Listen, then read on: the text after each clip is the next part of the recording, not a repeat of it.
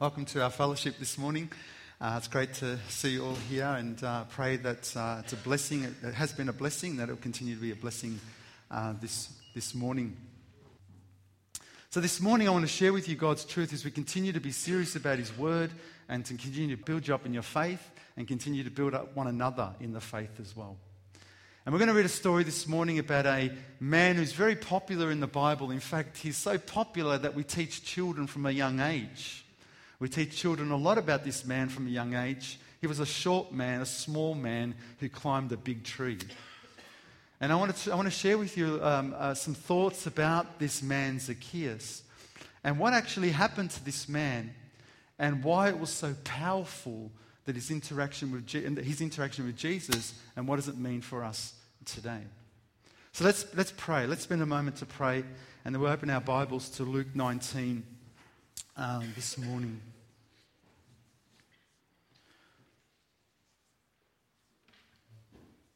Loving Father, we thank you for this morning, Lord. We thank you for the amazing privilege to come before you, the great God, and we thank you that we have the privilege this morning to listen to your word. As we've worshipped this morning, Lord, we believe that you are a most powerful God who's able to do wonderful things in our lives. You're able to break the bonds of sin. You're able to break the chains in our lives, Lord. And you're able to take us from what we were to what you want us to be because of the grace of God. And Father, we thank you. We thank you for this. We pray, Father God, for this church, that we continue to be serious in what we do. We pray, Lord God, that we continue to be truthful in what we preach. And we pray, Lord God, that people continue to be real in how they live their lives. Father, I pray particularly for those among us who have lost loved ones recently. We pray a blessing upon them. We pray a blessing upon the families and friends of those that have been lost. And Father, we pray in Jesus' name that you would somehow comfort and reassure or encourage the families, that you would also bring them closer and closer to you. So Father, we pray your blessing upon everything that is spoken this morning. We ask this in Jesus' name. Amen. So if you can open up your Bibles to the Gospel of Luke, chapter 19, a short man called Zacchaeus. And this morning I want to talk a little bit about how God has called us as God's people. God has called us to overcome our past and to be very serious about our future. God has called us to overcome our past and to be very serious about our future. Now I want you to think about that for a moment. If you came to Jesus Christ and God said to you, sorry, your past is always going to be with you, that would be most miserable. Your past is always going to be with you? You mean I can't get rid of my past? I can't get rid of the way I live? I can't get rid of the things that I'm tired of and sick of and I don't want any more in my life, my practices? You mean I can't get rid of this? Sorry, that would be like kind of miserable. It would be like, what's salvation then? If I can't get rid of my past, if I can't stop doing the things that I regret, the things that get me down, the things that damage myself and other people. But God hasn't called us to this. God has called us to overcome our past and to be serious about our future. So imagine if Jesus said, you know what, I'm going to overcome your past. I'm going to clean you up. I'm going to wash your sins away. And he brings us into the kingdom of God. And then we say, Lord, this thing about being serious for you, maybe another day. That would be an absolute shame as well. That would be an embarrassment to the church if we decided that we would not be serious about what God was doing in our lives and we treated it like a bit of a joke or a bit of a hobby or a bit of a side thing that we did. Imagine Jesus was something on the shelf that we thought to ourselves, I'll grab him when I need him. But that's not the Christian faith. God has called us to overcome our past and to be very serious about our future. Imagine if you invested so much money into renovating your home. Imagine you thought to yourself, my home's looking run down, or my school's looking run down. You put all this money into renovating something, you know, maybe $1-2 million, this beautiful outside, wonderful appearance, and then you walk into your house and you realize you've left the old toilet there. Really? Beautiful house, and all of a sudden you're still using the old toilet. Or you renovate a beautiful school, you spend all this money into school, you go in there and there's like the old desk still there. Something's wrong about that. Something's wrong about putting all this money into something, making the outside look really beautiful, and then some of the most basic things that you think to yourself should be different don't change. And that's what God has called us to. God has called us to a life that overcomes our past and is very serious about our future. God doesn't want to keep things in our lives that we know damage us or certainly damage other people. He's called us, as we sung, to a place of restoration. And we'll see this in the life of Zacchaeus, how Zacchaeus was a man who had kind of a lot of things going for him in some ways, but in a man who internally was very damaged. And he called out and saw the grace of God. So let's read the story together. Luke chapter 19. And I want to share some thoughts with you from this story and what God reveals to us or shows us about this man who certainly isn't just something that we want to teach the children, but something that we as adults can learn a whole lot about. So the Bible says, Jesus entered and passed through Jericho. Now behold, there was a man named Zacchaeus who was a chief tax collector, and he was rich. And he sought to see Jesus, who Jesus was, but could not because of the crowd, because he was of a short stature. He was a short man. So he ran ahead and climbed up into a sycamore tree to see him, for he was going to pass that way. And when Jesus came to the place, he looked up and saw him and said to him, Zacchaeus, make haste and come down, for today I must stay at your house. So he made haste and came down and received him joyfully. But when he saw it, they all complained, saying, he has gone to be a guest with a man who is a sinner. Then Zacchaeus stood and said to the Lord, Lord, I give half my goods to the poor. And if I've taken anything from anyone by false accusation, I restore fourfold. And Jesus said to him, today salvation has come to this house, because he is also a son of Abraham. For the Son of Man has come to seek and save that which was lost. A remarkable story. Cute little story, but has so many profound truths that teach us something in how we live today. Who is this man? Who is this man Zacchaeus? Now, the Bible tells us something about who he was, but doesn't tell us a lot about what his experience was. It tells us in verse 2 that he was a chief tax collector. It tells us in verse 2 that he was indeed very rich. You know, you think to yourself, how do those two things come together? He was a man of position. He was a man of stature. He was a man of authority. He was a man that was a chief tax collector. So in some ways, he was kind of had this status about him. But he was also a man that was very, very rich and had the wealth. And probably, if you ask Zacchaeus a bit about his life, he'd probably say to you something like, yep, whatever I want, I can get. I'm very rich. I'm wealthy. I've made it. But it doesn't tell us a lot about what his experiences were. And even though he might have had a certain persona, he might have presented himself in a certain way, he might have presented himself as confident, maybe a little bit arrogant in some ways, maybe someone who felt like he kind of had it all together. As a tax collector, we know, and as a rich man, you put those two together and you probably begin to realize how he became who he was. Now, we know in those days the tax collectors worked for the Roman government. The Roman government wasn't liked by the local people, and they collected taxes from the people, and you can probably guess they didn't just collect what they were owed. They would have collected a lot more than what they were owed. They would have collected a lot more from the people than what the people should have given, and so they didn't take honestly, they took more, they became rich from the people, and the people began to resent or even hate the tax collectors. Here is Zacchaeus, who is a chief tax collector. So all of a sudden his role isn't sounding very good. Yes, he's working for the Roman government. Yes, he's making money. Yes, he's got a position of status. Yes, he seems to have it all together. But really, what was his experience? You know, persona is an interesting thing. You can look at someone and they can appear to have it all worked out. They can have it all together. They seem confident. They got the money. They got family. They got business. Or they got whatever it is that they seem to just have it all together. But really, what is going on for that person? What's really happening for that person? What's really their experience? The name Zacchaeus, the actual word itself, the name means pure or innocent. And he was far from that. He certainly wasn't living up to his name. He certainly wasn't living up to the things that probably were expected of his parents when they named him Zacchaeus. So what was his experience? You could probably suggest that his experience wasn't a very good one. Yes, he might have had what he wanted. Yes, he might have had it all together. But I would imagine there would have been a lot of experience where there were people that hated him, people who resented him. He probably felt a bit of loneliness, probably often rejection. And so I imagine deep down he was beginning to understand something very, very significant that we all have to come to an understanding to. And it doesn't matter what we have in life, sin is damaging us from within. It's actually damaging us. And I think Zacchaeus would have begun to understand, boy, I have these things in my life and I'm the chief tax collector and I have wealth, but you know what? My sin is damaging me. I'm hated by people. I'm hurting people.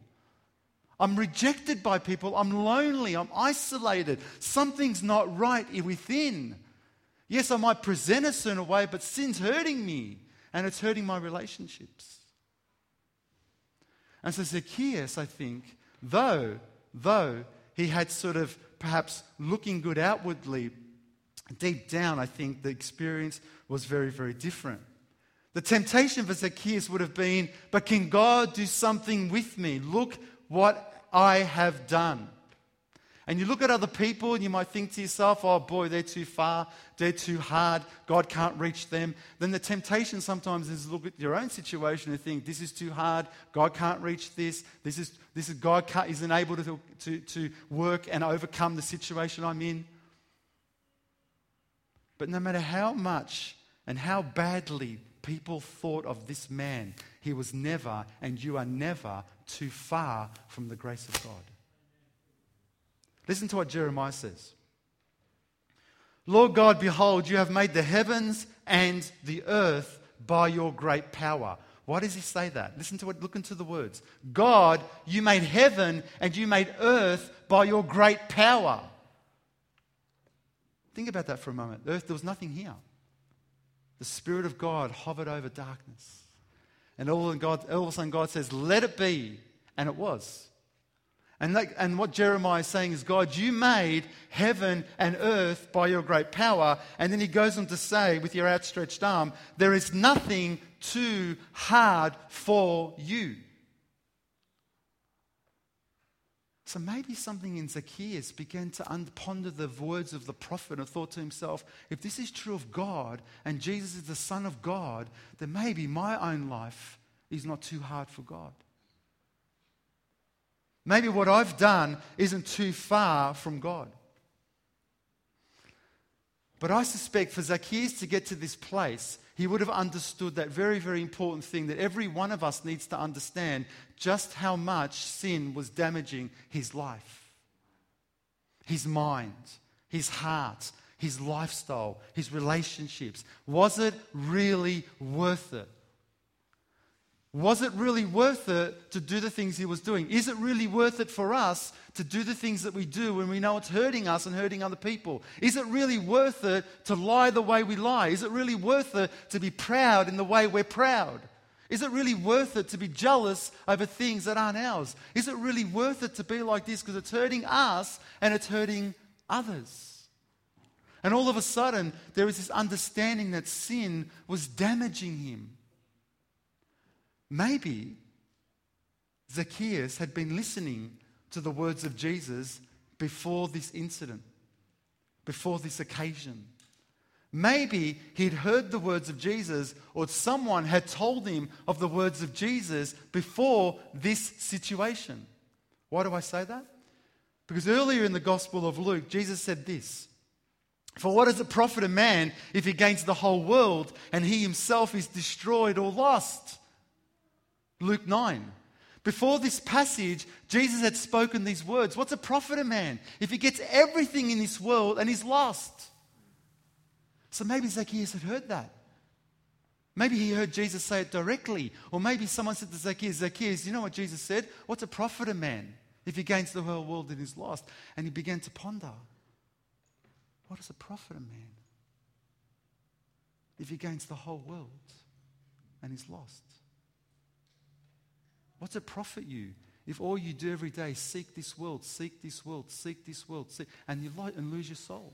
And maybe Zacchaeus began to ponder that, and the Spirit of God began to mingle in his heart, and this beautiful thing that you've experienced and I've experienced, where the Spirit of God works in your heart, and there is this combination of conviction and hope.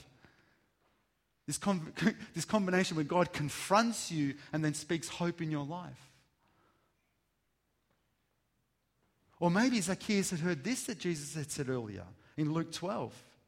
Take heed and beware of covetousness, for one's life does not consist in the abundance of the things he possesses. Maybe Zacchaeus had heard that just earlier on, where Jesus is saying, you know what, be careful that you don't start to become covetous, or you don't become greedy and jealous of other people, because who you are, your identity isn't defined by what you have. And Zacchaeus started to wonder, I'm not defined by what I have. There's something greater than this. And all of a sudden, he's known as one thing, chief tax collector, and he's wealthy, but all of a sudden his experience is very, very different. Because so to get him to this point, his experience would have had to be different. So we see a man who is sincerely seeking after the Lord. In verse 4, the Bible says, he ran ahead and climbed up into the sycamore tree to see him, for he was going to pass that way. You get a sense that this man would have realized, you know what, something's not going right in my heart. Something's not quite right. I have what I think I wanted, but deep down, it's not settled. And so he sees Jesus. He may have heard the words of Jesus. There was this spirit, there was this kind of mingling in his heart, this stirring that's going on. And all of a sudden, he knows he needs to see Jesus, but he's too short. And the crowd are in the way. So he humbles himself. He doesn't go down. He goes up. And to see a grown man get up into a tree and look down is a bit humbling, isn't it? I don't know. I don't see a lot of grown men in trees. I see a lot of children in trees. So I reckon there was a bit of humility there, because you know what? Nothing was going to stop him. He couldn't care. He couldn't care. If it meant he could see Jesus, then he wanted to get up there, and nothing, all the humility, all the humiliation, all the ridicule, all the mockery, it doesn't really matter, because I don't care what people say about me and my faith. I want Jesus. When you get to that stage of life, beloved, and you start to realize it doesn't really matter what people think of me, I just want Jesus, you become a free person. You'll climb the highest tree. You look silly if you need to, because all you want is Jesus. Oh, you go to that funny church thing that people do, and they lift their hands and they... I just want Jesus. I just want Jesus. You mean you gave up that sin? You gave up doing that? Boy, that's so much fun. Why would you give that up? I just want Jesus. I want to overcome my past, and I want to be serious about my future. And that's what Jesus promised me. And so he goes up and he climbs this tree because he wants to see Jesus. And maybe Zacchaeus had listened to the prophet. Maybe Jeremiah was his favorite prophet. I don't know. Maybe he had listened to the prophet Jeremiah as a young boy, when the prophet said, "And you will seek me and find me when you search me with all your heart." And maybe he'd pondered as a young boy, young Jewish boy, oh, didn't Jeremiah say that I will find God if I seek him with all my heart? I'm getting up that tree. Or maybe he had heard the words of Jesus earlier on in Luke when he said, I say to you, ask and it will be given, seek and you'll find, knock and it will be open to you. And maybe he pondered the words of Jesus and said, Jesus, you said, knock and it's going to be open to you, seek and it's going to be fine. I'm going to get up on this tree because I want to ask, I want to seek, I want to knock. And all of a sudden, the promises of God start to come to fruition, because you have a man who's known as one thing, who's experiencing another thing, and now is sincerely seeking after Jesus. Don't worry about what people think of you. Whether you are in Christ or pursuing Christ, the Bible teaches if you seek after him, you shall find. If you knock, it will be opened. If you ask, it shall be given. But what is given? Well, the ability to overcome your past and to be serious about your future. a changed life in Christ that breaks the bondage of sin and the chains that held you for so long. To be real with yourself and to be real with God and to experience the freedom that is in Christ. Ask and it shall be given. So this man got up in a tree and he saw Jesus, and then one of the most remarkable events take place in the scriptures. Verse 5. And when Jesus came to that place, he looked up and said to him and saw him and said to Zacchaeus, "Zacchaeus, hurry up and get down, for today I must stay at your house." I must. What does that even mean? I must stay at your house. It's like, Zacchaeus, I'm compelled. I came for this reason. You are seeking, I want to give. I can't help but have to come to your house.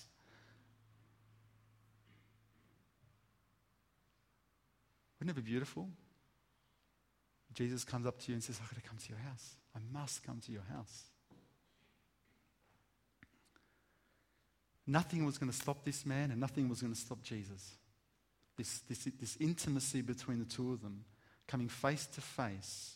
And all of a sudden, you can imagine Zacchaeus' heart is beginning to bubble with excitement, because all of a sudden, can this be my answer? I can overcome my past. I can change my future. Is this my answer?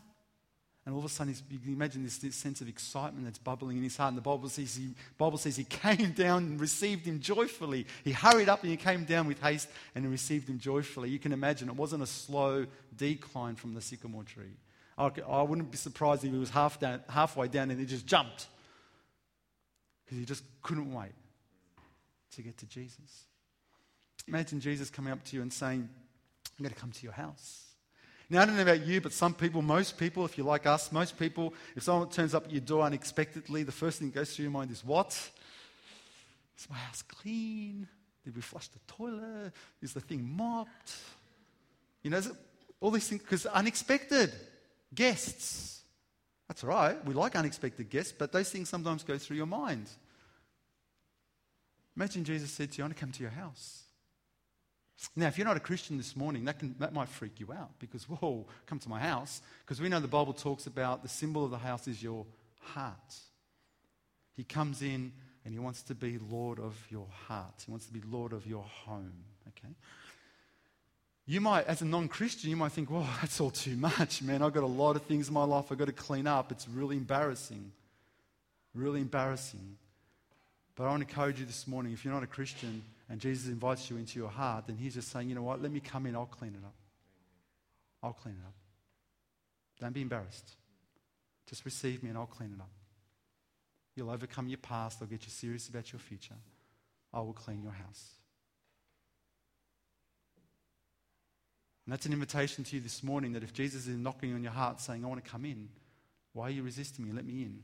I want to come and I want to clean things up. I want to make you serious. I want to bring your life under the protection and the lordship of Christ. But if you're a Christian this morning and Jesus is saying, I want to come to your house, and you're slowly starting to get embarrassed, Lord, if you come into my house, you're going to find things in my heart that should not be there, then I say to you, Christian, you need to change that. There needs to be repentance, because Christ already lives in your heart. He shouldn't be knocking. And if he's in your heart, then you need to make sure that you do something very, very simple and very, very serious, and that is repent from that thing that you're embarrassed of. And allow him to come and do the work that he needs to do in your life, because he needs to clean up. He needs to clean up so that you allow Christ to live in you freely, unashamed of sin, because sin is being overcome in you. The Bible tells us in the book of Hebrews that we are his house because Christ lives in us. The Bible tells us in the book of Galatians that Christ is no longer I who live, but Christ who lives in me. So the life I live now, I live by the faith of the Son of God, who loved me and gave his life for me. If you're a Christian and if you feel like Jesus is inviting himself into your home, there's a serious problem. If you're a Christian, he's in your home, and you need to make sure that all things are done so he lives freely and as he ought to live and as he wants to live in your life.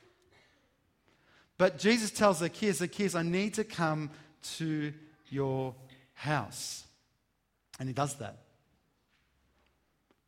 What typically happened to Jesus when these things happened? What typically happened when Jesus wanted to love on people who were sinful?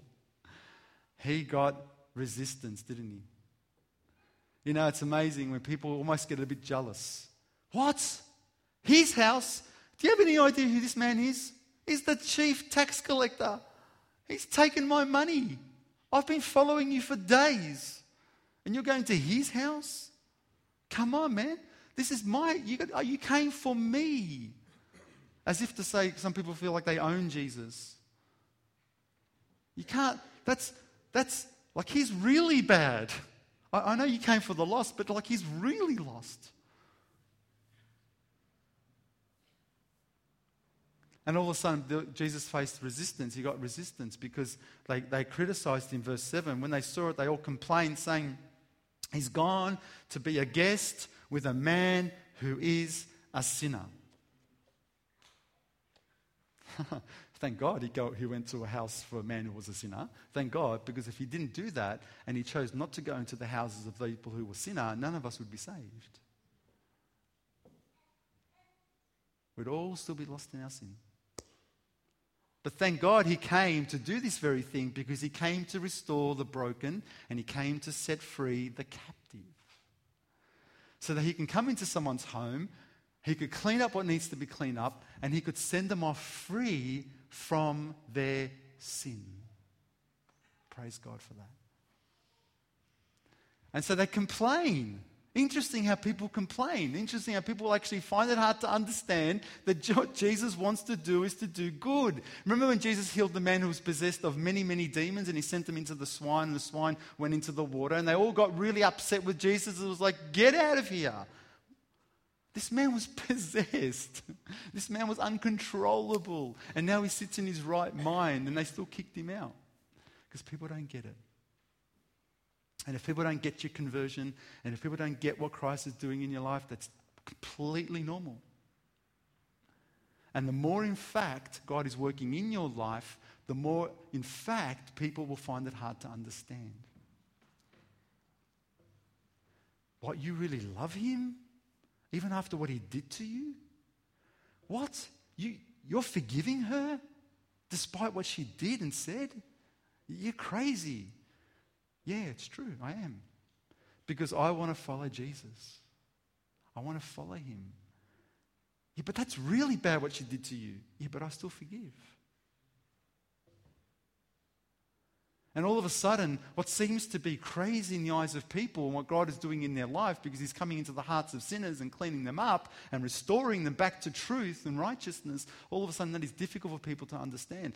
And so, beloved, the church of God, the community of people of Jesus Christ, needs to be a community that sees the restoring work of Jesus. We need to welcome people into a place of restoration, into a home of restoration. Whoever walks in this door and wants to be serious about Jesus is welcomed with open arms, no matter what their background is, no matter how bad they are, no matter how lost they appear, they are welcomed in Jesus' name. This home, if you're not happy with that, then you should leave, because this place is a place where we welcome people of all backgrounds and experiences, because we believe in the restoring, powerful work of Jesus. See, the Bible says that love covers a multitude of sins. Yet the Bible says the truth sets you free. And the church walks this very delicate line. And sometimes we don't quite get it right, and we pray about certain situations and we ask, Lord, what should we do in this situation? But that's the church. It covers a multitude of sins, and yet it sets, by the power of God, sees people set free from their sin. But it must be a place of restoration. It must be a place that shows the community of Jesus, who love on people, but love on them because truth sets them free. And that's why I get excited about the weekend for the women's retreat, because I prayed that the truth was a part that set them free, but their community grew with a bond that was unbreakable, despite perhaps what people have done and said in the past. And so these people really struggled to understand what Jesus was doing, but all Jesus was doing was being Jesus. And in verse 8, the Bible says, "Then Zacchaeus stood and said to the Lord, 'Lord, look, I give half my goods to the poor, and I've taken anything from anyone by false accusation, I restore fourfold.'" Do you not understand the significance of what he's saying here? That's like saying to Jesus, "Jesus, I come to you, and despite the things I loved before, because you loved me and restored what was hurting deep within, I give up the things I tried to hold on to. That person I hated for so long, because you showed me love, I just can't help but love them now. Lord, I use people to rip them off for my personal gain, because you loved me and showed me my sin and what it was doing to me, I now give back to them. In fact, Lord, I give half of money to the poor." I mean, just do the math for a moment. He gave half his money to the poor. Okay, just imagine yourselves, give half your money to the poor, and then whatever you've falsely taken from someone, you're going to give them back 4 times that amount. Okay, I take $100 off you falsely, I give you back $400. And every person I've done that to, I do that. Some people suggest that this man had nothing left. It's my understanding. And I can get that. How do you give half your money to the poor and then pay back everyone, which is probably everyone, fourfold what you have? But Jesus wasn't worried about the money. That wasn't where Jesus was. He didn't see the money and thought, "Oh, fantastic, the poor are going to be helped now. People are going to be happier now." That's not what Jesus was focusing on. What his focus on here was very, very simple. Today, today, today, there is salvation in this house. Because this man overcame his past and he was serious about his future. He trusted in Jesus, and all of a sudden Jesus broke the chain of sin. And now this man can go forth set free and to do righteously. To do righteously. Now, what is the devil going to do to Zacchaeus, you reckon? Next day, day after. You can imagine the devil's beginning to whisper, "Oh, oof, Zacchaeus, you made that really big promise. You sure?" And then maybe 6 months later after he's done it, "Oh, Zacchaeus, you had so much money." And all these things are going to happen afterwards to him. But I believe by the grace of God, if Zacchaeus continued to remain faithful, understanding his relationship with Jesus, seeing Jesus face to face, he would, as the Bible has said, he would have continued to have grown from glory to glory, beholding the image of the Lord. And so when the devil wants to whisper and say, "But look what you did," or "Look what you had," or "Look what you could have become," or "Look what you've lost out on," then just remind him of the grace of Jesus that set you free. Just remind yourself of the grace of Jesus that sets you free from sin.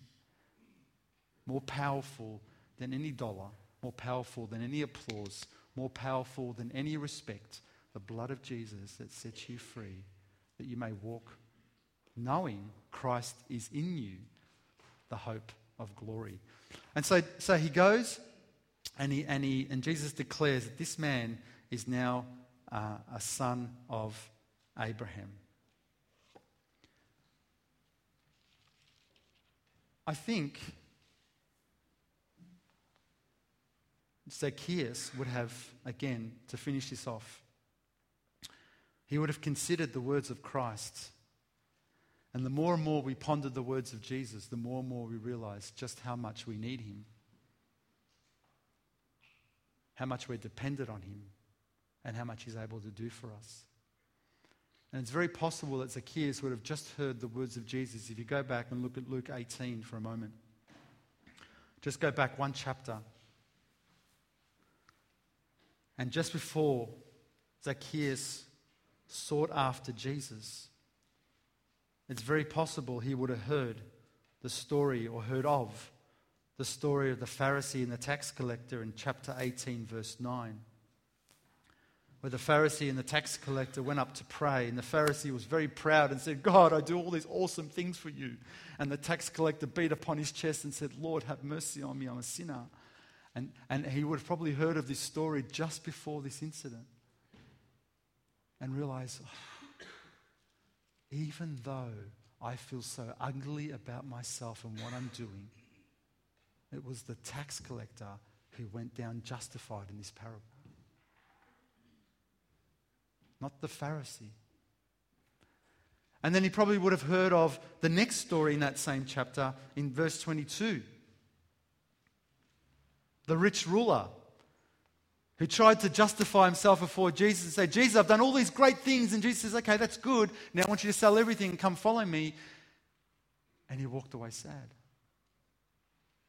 And he would have realized, boy, this man gave up something for Jesus. He gave up something instead of Jesus or in place of Jesus.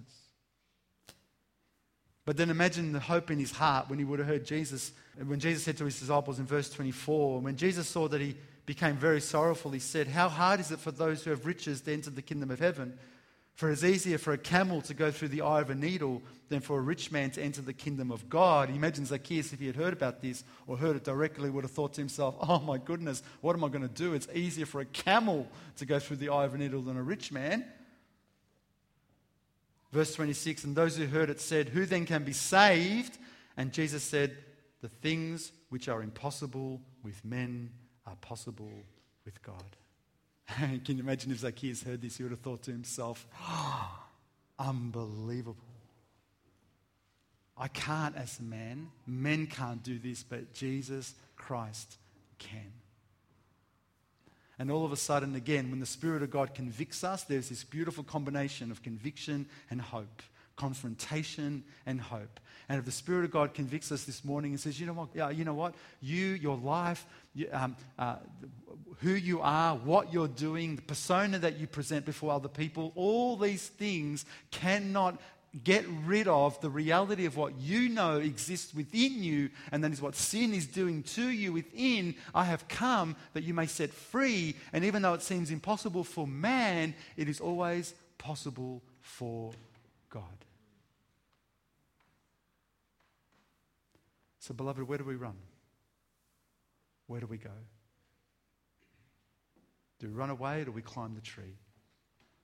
Do we continue to seek our pursuits, worldly pursuits, or do we seek the face of Jesus? Do we come face to face with him, and because we do that, we are transformed from glory to glory? Or do we find ourselves trying to find contentment in the things that never will satisfy?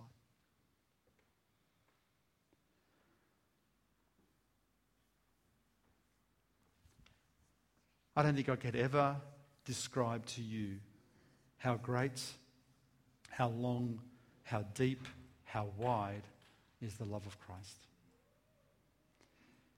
And when we bring our pain and our guilt before him, he begins to heal this. When we bring our shame and our embarrassment before him, he begins to heal this. When we bring our bondages and our addictions before him, he begins to heal this. Because he doesn't see with the eyes of men. What he sees is what he's called you to and what you can become because of his grace and his grace alone. So if we humble ourselves, climb a tree this week. As in, humble yourself this week. If you humble yourself and see the power of God lift you up, see the power of God break the bondages of life, see the power of God clean up and set you free, that you overcome your past and you're serious about your future in Christ. Yeah, let me pray for us. Our loving Father, we just thank you, Lord, for the grace of God that has come into our lives and has cleaned up our hearts, and the power of God that continues to set us free from all those chains that bind us.